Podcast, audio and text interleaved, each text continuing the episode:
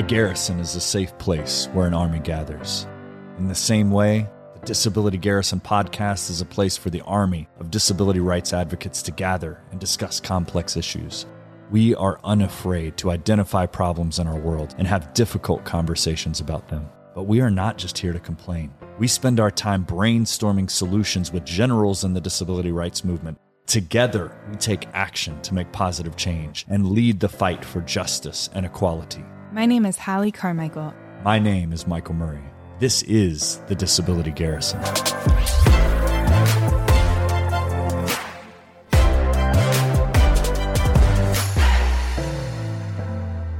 Welcome to this special edition of the Disability Garrison. Holly and I recently had the pleasure of interviewing my dear friend, the Honorable Tony Coelho we had such a great time and covered so much with him that we're going to actually be releasing three mini episodes through the month of February. And it's going to lead up to the fourth episode, which is all going to be talking about the Americans with Disabilities Act. So if you don't know a lot about the ADA, don't worry, you will, and it is going to be awesome.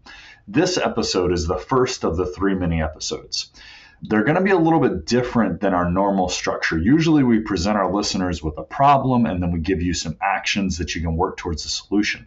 But for this episode and the next two episodes, we're going to be listening to Tony as he talks about various parts of his life and leading up to the signing of the Americans with Disabilities Act, but also just recognizing what does it take to be a leader that can make a substantial change in the world. So, also, I wanted to tell you we're going to be holding a contest on the GT Independence Facebook page this month, all around the ADA. It's called the I Can campaign, and we're looking for listeners to submit how the ADA has had an impact on their lives. So, for more information, go to gtindependence.com. So, without further ado, here's Tony Coelho. Welcome to the Disability Garrison. I am so excited. I'm always excited, Holly, but this is a special honor. Today, we have the Honorable Tony Coelho joining us on the podcast. Uh, Tony was the former House Majority Whip of Congress, the primary author of the Americans with Disabilities Act. Uh, Tony, welcome. Thank you. Thank you, Michael. Great to be here with both you and Holly. Yeah, it, it, it's it is an honor, as Michael said. We're just excited. I can't even believe I'm in the same room and can, can touch you. You're you know you're an you. icon and have done such amazing work for people with disabilities, and can't wait to dive in and talk about it today. Great, yeah. looking forward to it. So, where did you grow up? Central California, on a dairy farm. Uh, my family uh, Portuguese. I'm 100% Portuguese. Uh, my family comes from the Azore Islands, which are islands off of oh, mainland oh, Portugal. Yeah. Between uh, Portugal and the United States, they're way out there, and the United States uses the Azores Islands as um, as a uh, defense resource, uh, landing and so forth. Um, but uh, they were born there. My grandparents all came from the Azores to uh, California. Uh, my mother's parents, her father was a dairy dairyman in cattle business. His her mother came over as a, a nanny, um, and then on on my um, father's side, uh, his father came over as a fisherman, and uh, my mother my mother's uh, parents uh, ended up in Tulare, California, which is below Fresno, below Fresno, and so forth. Um, but my father's parents ended up in Monterey. And they came over, uh, all four of them came over in the early teens and met here and got married here in the United States. But uh, my grandfather came over as a um, as a fisherman, and his wife, my grandmother, uh, we always called came over. She was the elite one. She came over with a lot of style and so forth and so on. So we were in Central California, dairy farm, um, milk cows every day. We had 300 cows, and it uh, taught me a lot uh, because you can't get sick. You know, birthdays, no Christmas. Cows have to be milked every morning, every night, and it was a family operation, so we didn't have hired hands. So we had to do that and go to school and everything. So um, we'd get up at three o'clock in the morning, go milk, and then finish in time to go to school, and then get out of school and immediately come home to milk the cows in the afternoon. We'd get in about eight o'clock, eight thirty at night, and then have dinner. And I studied hard. Um, my family um, basically wanted us to go to sleep so we get up in the morning. But I would take a flashlight and study in the bedroom, and my mother would come in and say, "You got to put this light." uh, but that just gives you a little bit of the background on that. So one day I'm out milking um, in the uh, morning, and um, next thing I remember, I wake up in a bed, and I just had a grand mal seizure uh, in the barn, and my brother carried me to the house and called out the doctor, and uh, the doctor came out quickly. Um, and when I woke up, I couldn't speak, but I could hear. And uh, my parents um, were there with the doctor, and uh, they were talking about what I'd gone through. I couldn't hear what he was actually saying, but I could hear him mumbling mm-hmm. and so forth. And what he told them is that he felt that I had epilepsy. I just had a seizure, or that I had a seizure, and that it was probably epilepsy. My parents never told me that. Um, wow. They were Portuguese, Catholic, and they believed what the church preached that if you have epilepsy, you're possessed by the devil. And so we went to two other doctors uh, to see what was going on. My family said, well, it's a lack of calcium. This one thinks it's this, that, but none of them really know. But each one of them was telling them that I had uh, seizure and epilepsy. So then we go to witch doctors. Wow. And that was a very interesting experience, to say the least. Uh, you go into a room, it's really all the lights off, candles burning. Wow. Uh, pour hot oil on your forehead and on your chest with a candle on your chest. And uh, the witch doctor is uh, praying or in some language. Yeah. Um, and it's, as a 16 year old, a little scary.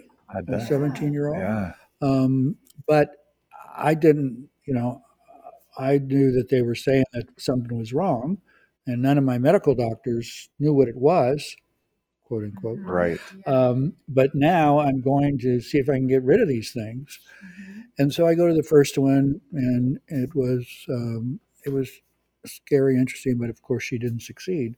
So then I go to another one, and the funniest one is I went to this Portuguese uh, ma- uh, man and so get there, and and um, he speaks broken English, but he basically said to me, "Take an egg, a raw egg, put it under your arm in your armpit, hold it there for I forget how long, hold it there for X period of time, and then at the end of that time, take it out, and if the egg is turned black, got rid of the evil spirits."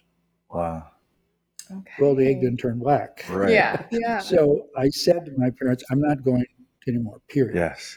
Now, my parents were not happy because they really believed that, you know, I was possessed and embarrassed. Um, right. They res- restricted, maybe too strong of a word, but they basically did not want me to go in public much. Mm-hmm. And so we, as a farm family, we would take our cattle to fairs and show them, you know, and compete mm-hmm. you know, and so forth. Mm-hmm. But my mother conveniently forgot to fit, send in my applications, um, oh. and um, and it hurt. Yeah. I didn't know why, you know. Of course, I just yeah. knew I was still having these problems, yeah. but I suspected it was because I was having these problems. But what it was was that um, uh, the culture of um, a lot of Portuguese and, and other uh, nationalities was that um, God was punishing the family because of a major sin someone had committed. Not necessarily the person yeah, having the seizures, but it right. was for me to have a seizure in public, for the public to know this family had committed a major sin. So that's a hell of a burden yeah. for my family. And I didn't understand it at all, of course. And I was, well, as I go through this, but they were going through all this and being told that I was possessed and and then embarrassing because who in the family did what and so right. forth. So eventually I stopped going to witch doctors, and um, I kept having seizures. I want to draw out two things for our listeners to recognize from this early part of your story. Number one is there are going to be folks with disabilities like myself who listen to this podcast who have experienced some really traumatic encounters with those who love them the most, just like you did. Um, and for those of you who are listening, there's hope. Um, there is opportunity after this. Um, and I think Tony shows us that through that grit and determination, um, uh, and and the voice of God coming and just telling you your worth and value and your identity, that uh, uh, that you can achieve incredible things. But I also think there's a message in here for parents. Um, I, I think uh, Holly, maybe you can hit this. Yeah, I think parents of children with disabilities can sometimes be one of the biggest barriers or it, without even even realizing it. I like to say that parents love you so much mm-hmm. that they handicap you. Yeah, mm. yeah. I, that's one of my speeches when I talk to parent groups. I just said, you know, my mother um, loved me so much that she hurt me. Mm-hmm. She yeah. didn't think she was hurting me. Yeah. But she hurt me in so many different ways. Yeah. And I tell a story, which will relate here later, but Washington Post, I wanted to do a story. I'm on Wall Street now. Wanted to do a story proving that I was not successful on Wall Street. So they assigned this reporter, David. David and I became great friends because we talked about everything. And he um, submitted the article, long article, to the editor. Editor rejected it. Said the problem is in here is that a lot of this is based on Tony's epilepsy and the relationship with his mother and father. And you haven't talked to them. You only know what Tony says. Mm. And so I can't go through, this, let you approve the story without having the parents' input. So David calls. He, David calls me and he says, "Look, here's what's happened. It's been rejected after about seven months." Yeah. And yeah. so he said, "It's been rejected.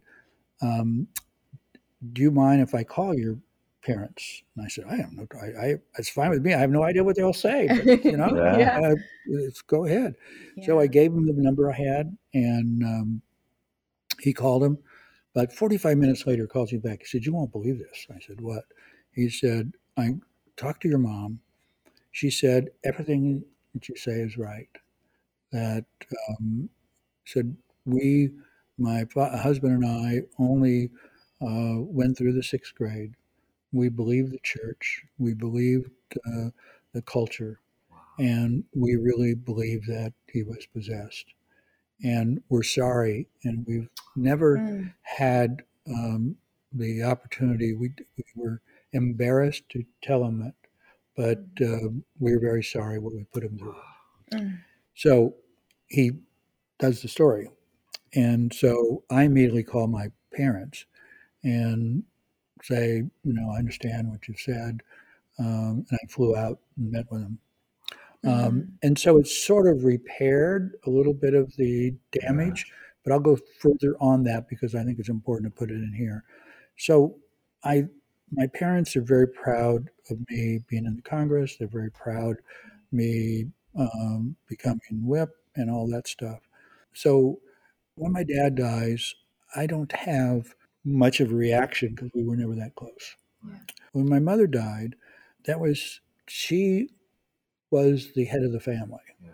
And she's the one who made the decisions not to have me do things and so yeah. forth so I'm there and I'm at the cemetery, and as the body is going into the ground, a voice comes over me and says, um, You have to decide do you love her or do you respect her? At that very moment, I go, and I quickly say, um, I love her, but I don't respect her for what she did to me. And I immediately had a seizure right there wow. in the cemetery.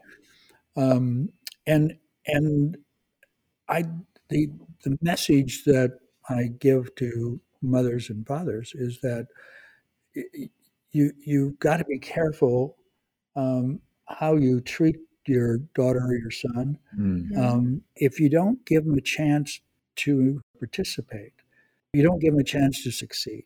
Well, and I think our it's important for our listeners, especially the parents out there, to know that there it is a fine line. We do yes. respect what you guys do. Um, you know, and I've had the privilege of watching a lot of great parents of folks with disabilities, including my own, and and Holly for that matter. And there is that fine line because you are an advocate, and we value that. But you also allowing for that dignity of risk um, and I, Holly, I think you do a great job with Maggie. I love the watching you allow hard, Maggie right? to it's do it. It's definitely hard. You and know, I, we, I, know I'm being hard with you right now by saying no, said, no, no, no, no, It's uh, it's so true. Mag, you know, Maggie wants to be um, a doctor mm-hmm. when she grows up, Good. and um, I want to make sure I don't in any way quash that that's a possibility yeah. or a it is a possibility. It absolutely is, and I I want you know, and I was talking with my husband on um but she'll on, change your mind several times. She will. She, she probably will. Uh, yes, she does. We were also talking about dating and getting. You know, she's she's still fairly young. She's only eight, but you know, some of her cousins are having little boyfriends here and there. And I thought, my God, what will I think of her dating someone and how protective I might be over her um, versus my niece? You know, and just you have to you have to stop that bias. I've seen so many parents. But, but the point is, you're right to have that fear. Yeah, you're yes. right to have that fear. But it's the same fear with somebody without it. That's yes. right. You know, that's, that's right. the you distinction. You you can't uh, over shelter. Yes. Just yes. because of the disability. The, obviously, with her in a chair and so forth, there's certain things that you've got to be concerned about. I understand yeah. that, yeah. but the people who she dates um, they have to respect that are out. Yeah. Right. Yeah. Absolutely. Um, but but the point is, but that whole struggle for her in dating is what's going to be part of her. Yeah. yeah. That's good. And you have to let that develop, let that yeah. become part of her soul and so forth. Yeah. And it's really important to give that opportunity. But I've had when I talk about this, I have parents who are crying and saying, mm. well, you know, I, I do that. And I said, well, there's you know, just understand uh, there's nothing wrong with what you've done if you correct it. Yes. Yeah, yeah. That's right. Yeah. Oh, yeah. As long as yeah. you understand that you're overbearing on this. Right. And that what you should be doing is giving your son, your daughter an opportunity to live life the best that they can. Yeah. Um, then you're fine. But I said, you know, just understand what you could be doing and don't do what my mother did to me. That's yeah. right. Because yeah. I tell you what, I still have the scars from it. Yeah. yeah. Now, did you ever believe? Did you? I'm curious. Did you ever buy in to this thought that you were possessed in some no. way? No, no. You knew it. Yeah. No, I never. I didn't believe it. I, I, it's you know, I was, um, you know, I milked cows every day, mm-hmm. uh, went to school and um, got great grades. Yeah. I was uh, uh, student body president in junior high school. I was freshman class president in high school, sophomore class president. um, yeah. And then I can't remember what else. And then I was student body president, outstanding senior. I I believed in myself. Yeah. And and I had to work hard to do all these things and still milk and everything else. You know, I I didn't buy this stuff. Um, yeah. And and you know, I knew that I had passing out spells, right? Mm-hmm. And I didn't know what they were, and I just felt that the doctors didn't know. So I was blaming the doctors, where my uh, parents were sheltering me from what the mm-hmm. doctors told me. Right. And and in effect, they hurt me more. But I look back on it, and I'm really glad that that happened because if I had known that I had epilepsy. In those days, it was a real problem. Right. And I may never have fought to do what I believed I needed to do if I had fallen into I have it and my parents control because I have seizures and it's not good and blah, yeah. blah, blah. So I I, they hurt me a lot, but in a way, they help me be stronger. Thank you so much for joining us today for the first of three mini episodes with our dear friend Tony Coelho we are releasing a new episode every Tuesday in February. And then on 22222, we're going to cap it all off with a deep dive into the Americans with Disabilities Act with Tony. I hope you'll join us again next week. In the meantime, be sure to head to our website for more information on the I Can campaign. Because of the Americans with Disabilities Act, I Can. We want to hear from you. What has the ADA meant to you? So go to gtindependence.com. Thanks for being a part of the Disability Garrison. Yeah.